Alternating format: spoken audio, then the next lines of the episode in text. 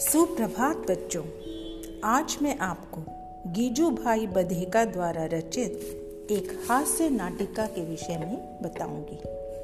इस हास्य नाटिका में लेखक यह बताना चाहते हैं कि किस प्रकार सूझबूझ व बुद्धिमानी से पहलवानों ने डाकुओं को चकमा दिया।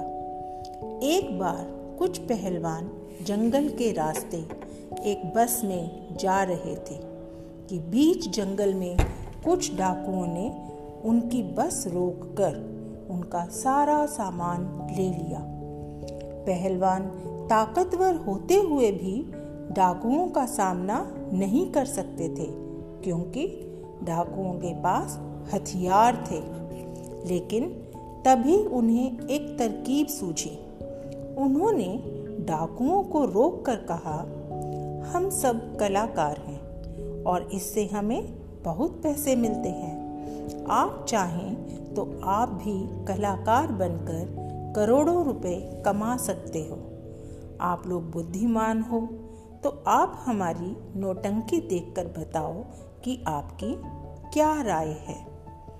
डाकू उनकी बातों में आ जाते हैं और उनकी नौटंकी देखने बैठ जाते हैं।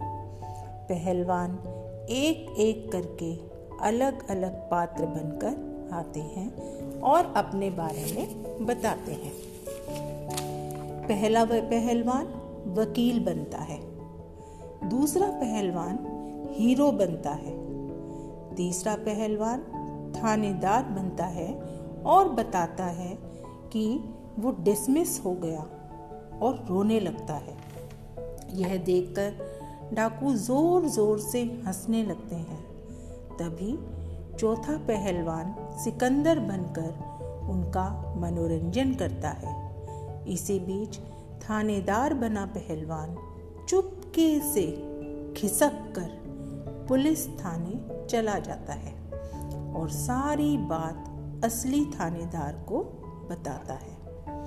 असली थानेदार सिपाहियों के साथ जीप में बैठकर वहाँ आता है।